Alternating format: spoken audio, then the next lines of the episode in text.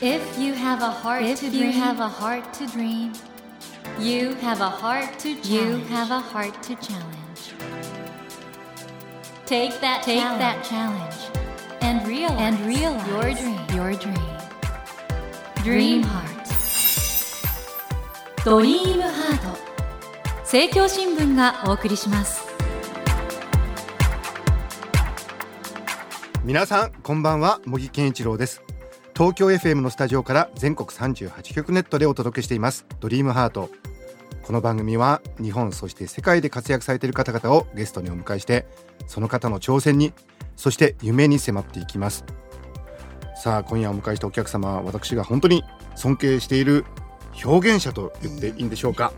ジャーナリストの堀潤さんです。こんばんはこんばんは。よろしくお願いします。あのこうやって改めてね、お話伺う機会があって、とても嬉しいんですけども。確かに。まあ、堀さん、元 NHK で、はい、ここのとこジャーナリスト、そしてキャスターとして活躍中なんですけど、今回、はい、映画監督として。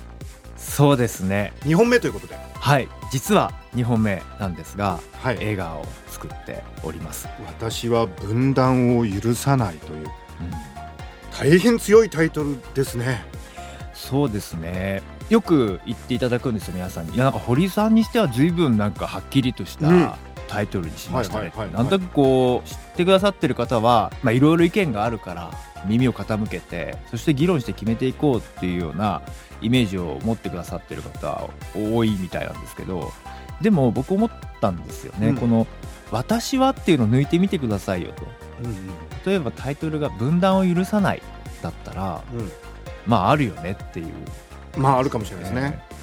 多分思い切ったなとはっきりしてるなっていうのは「私は」の主語の方なんじゃないかなと思って「私は分断を許さない」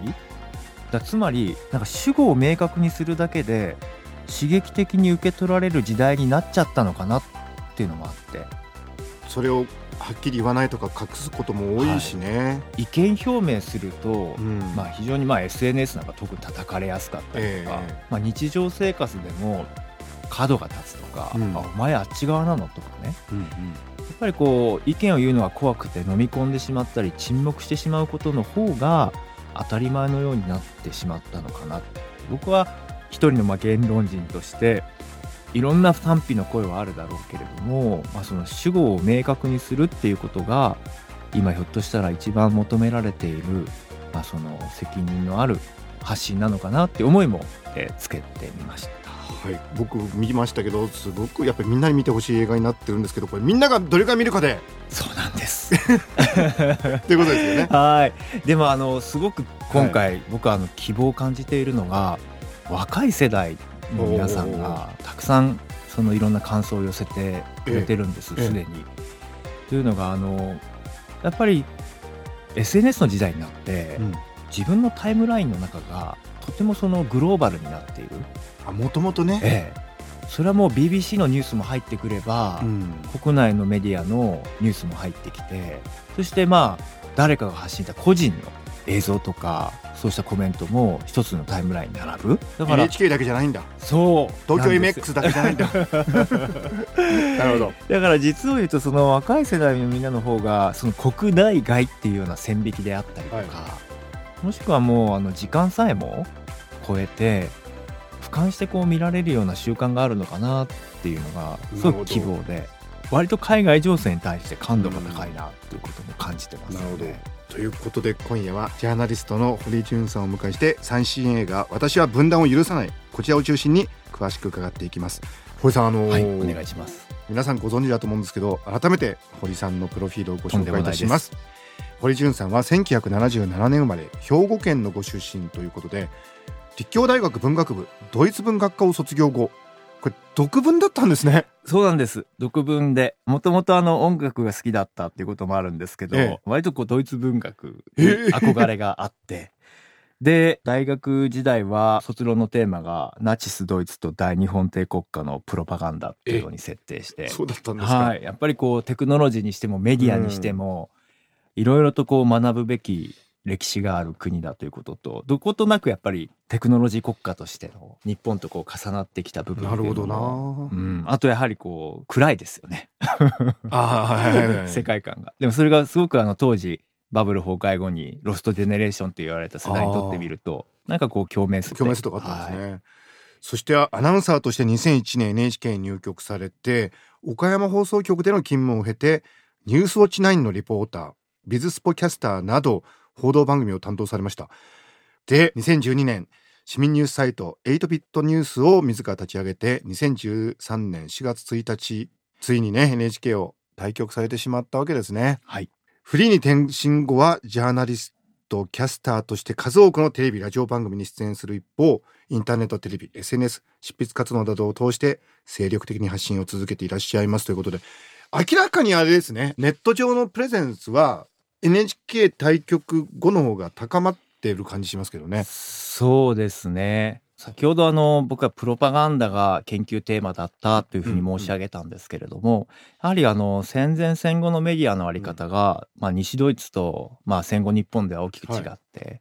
で戦前戦後の境界線が曖昧なのが日本で、ああ。うん、戦前の大メディア朝日を見る毎日。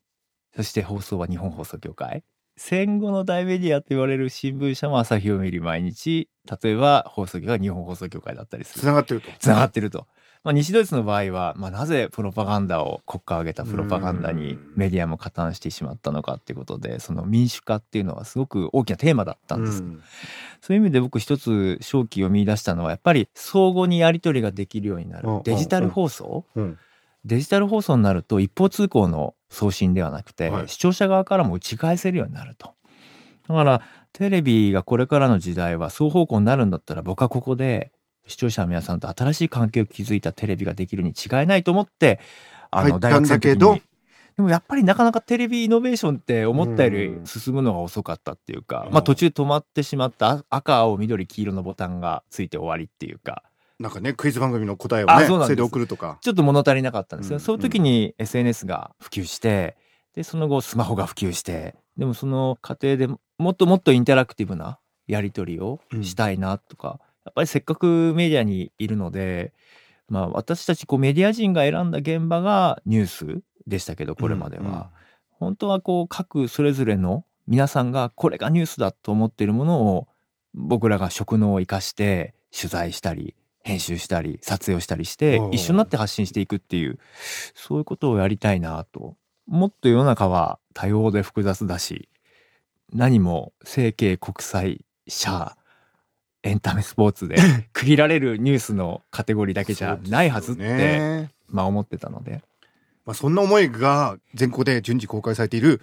堀潤さんがなんと5年の歳月をかけてこれ渾身のドキュメンタリー映画と言っていいと思うんですけど私は分断を許さないっていうこの映画に結実してると思うんですけど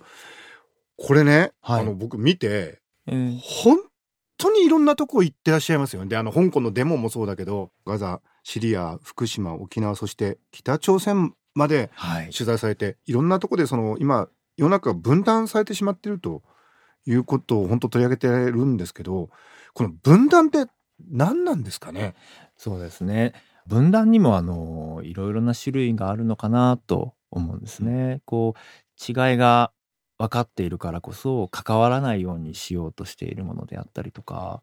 共存するためにあえて立ち入らないようにしようっていうものもあれば、でもあの僕がここで言ってる分断っていうのはまさにあの個人の力ではどうにも抗おうにも埋められない分断をやはりこう強いられている現場国家と国家の衝突であったり、はい、もしくは長い歴史の中で定着してしまった、まあ、民族であったりとか文化の衝突であったりとかもしくは統治する側が仕掛けるような形でこう分けていってしまう。うん、第一原発の事故も、まあ、その後被害に遭った方々の裁判などまあ、今回の映画の舞台として密着していると訴訟の現場でも被告側国側の弁護士さんとかが質問って言って被災者の方にいくらぐらい賠償をもらってるんでしたっけ、って質問するんですね、そしたら被災者の方が「いくらぐらいです」って。以上です。そしたらそれを聞いている他の原告団の仲間の住民の皆さんが、あ、あの人あれぐらいもらってたんだね。うん、結構もらってるねとか、なんかざわざわざっと広がったりとか。だからその賠償のあるなしとか。でそれによってやっぱりこう連帯しようとしてる人たちが協力できない状況になっていったりとか、あとこう避難者っていう言葉も国がまあここは住めません。だから避難してくださいって言ってた人と、ここは住めますって国の方で線引きをしてでもそこからはやっぱり家族を連れて私は自分の判断でここから避難したいという方のことを自主避難って呼んだりして、でも避難者と自主避難者ってそれじゃ果たしてその何か本当違ったんでしょうかと。ただ自主避難者に対しては非常にこう、まあ、制度的にも、まあ、社会世間の目としても冷たいものが注がれていって、まあ、支援が打ち切られたりその誹謗中傷の対象になったりとかそういうこともあってそれってやっぱり誰がじゃあその分断を生んでるのかなっていう正体とかも知りたかったしあとはこう両極ですよね右か左かとか A なのか B なのかを選べとかですね何かこう非常にこうグレーなものではなくて白か黒かを選択させられるような状況っていうのがまあ様々生まれていると。あとまあ経済的な格差もそうですし、うんうん、教育的な格差もそうだし。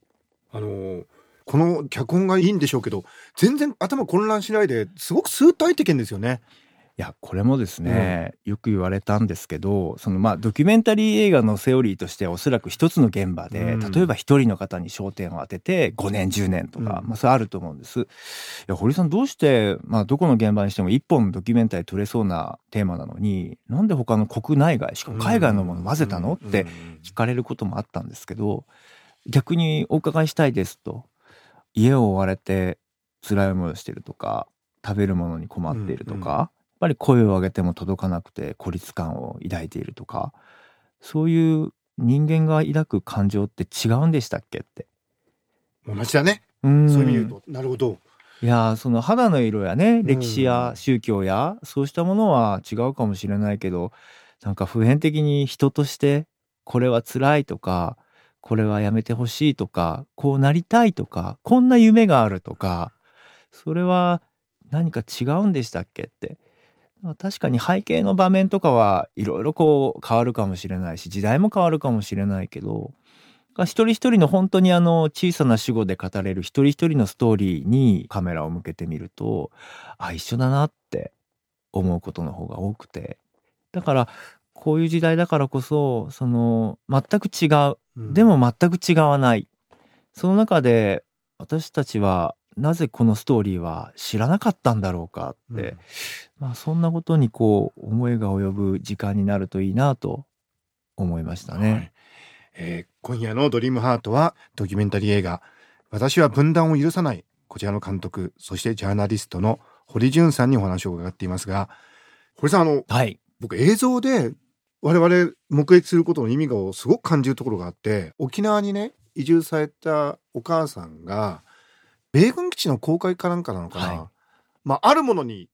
スマートフォンを向けるシーンがあるじゃないですか。それで撮影されるじゃないですか、えーえ。ーはい、あそこで堀さんが「なんで撮られたんですか?」って聞いてちょっとその方がほら詰まるというかね、えー、あのシーンすごいリアルで。ああいうのってすごいねドキュメンタリーでね。いやそうですね。それはやっぱり、うん、一緒に体験してみて僕自身もはっと気づかされる、まああの基地の問題に対しては基本的にもちろん反対ですって言っていた方がでもじゃあ基地の中じゃあ米兵って米軍って何なんだろうってじゃあ自分でも見てみるって尋ねた米軍の施設内でまあそこにいわゆるさまざまな兵器につながるようなものが陳列してあるわけですけど公開されてるわけです。よく見たら観光客の方も含めてみんな写真撮ってんですよね。うんうん、であの話題のねええ。まあ、オスプレイもあって、それに撮ってたもんね。思わずでもそこには圧倒的にやはりこう引き寄せる何かがあるのかな。思わずみんなカメラを向けていて。で僕自身も思わずこうスマホでシャッターを切ってしまいそうなこう誘惑って言ったらあれかもしれないですけど。それはなぜなんだろうっていうところにもう一回こう問いを立てる時間を久保田さんという女性が、まあ、逆に僕らに与えてくれたっていうか理由は説明できないけど何か圧倒的なもの？そういったことに対してやっぱりどうやってこうじゃあ自分のこう気持ちを言葉に直していくのかとかもう一回立ち止まって考えるきっかけにするってことは。だから全く自分とは異なる立場のものを見ることってやっぱ大変まあ勇気があるしコストも労力もかかることではあるんですけど、だからこそ問いが立っていくっていうかなんかそういうことを体現してくださった現場だったなと思ってだからこう迷うんですよね。迷うんだけどその久保田さんがいろんなまた決断をされていく。でも相手を知るからこそ自分で決められるっていう。それはすごくあの原体験がやっぱり東日本大震災の時にあったんですね。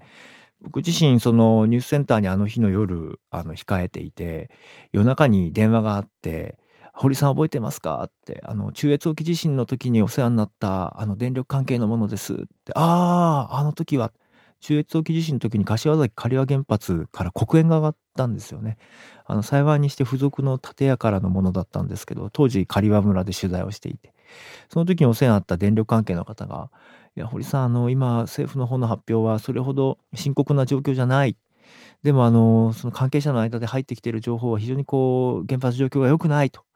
それどこまで伝えられるかわからないですけども、あの、思ったより深刻ですから、そういうことで伝えてください。失礼しますって電話切れたんですけど。当時あんまり混乱のさなかだったんで、きちんとした検証だったりとか裏取りもできなかったので、本当にこう限られた範囲で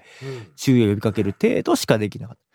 でも、その後、事故が起きて、1週間半ぐらいしてからですかね、もともと福島の方で、震災前から取材でお世話になった方が、車に乗せていろいろな現場を見せて回ってくれたんですけど、その時に、堀さん、あの、報道の方はいろいろご存知だったんですかねあの日、私はあの子供の手を引いて給水車で外で並んでて、ああ、雪降ってきたね。あそこにも放射能があったんですかね。いやー、何かご存知だったら教えてほしかったなっていうふうに、まあ、外の様子をね、見ながらお話しされて、もう返す言葉がなかったですね。で、やっぱりその、どんな選択であれ、いろんな情報の中から自分で決めたっていうことと、限られた情報の中で決めさせられていくっていうことでは、やはりその、やっぱりその人の尊厳っていうのを大きく傷つけるんだろうなって。だからあのメディアの役割としては、やはりその選択肢を本当にたくさんこう持ってもらう、そのための情報提供であるっていう。そのためにこのいろんな現場、いろんな立場の人たち、その中でこう揺れ動くジレンマでもそれでも選択するんだっていう、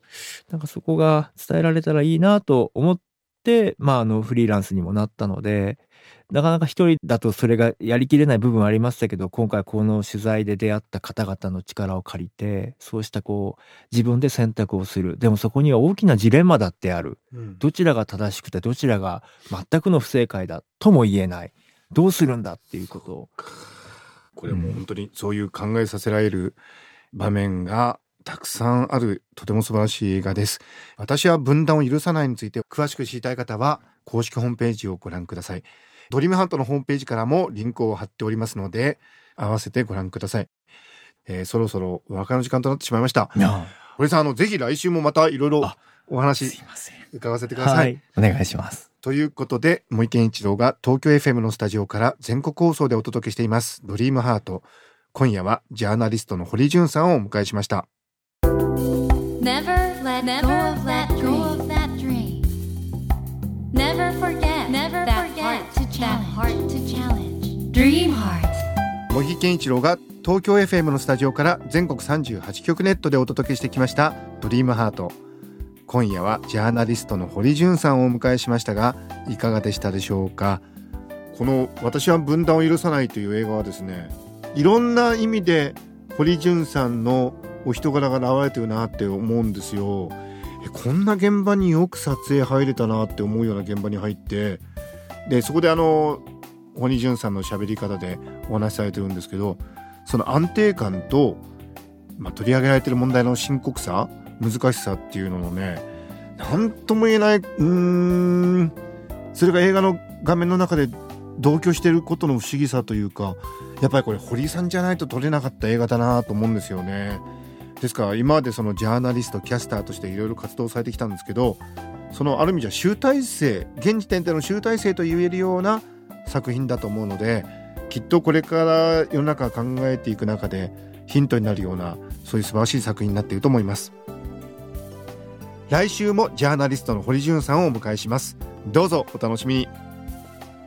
それではまた土曜の夜10時にお会いしましょう。ドリームハートお相手は森健一郎でした。ドリームハート。政教新聞がお送りしました。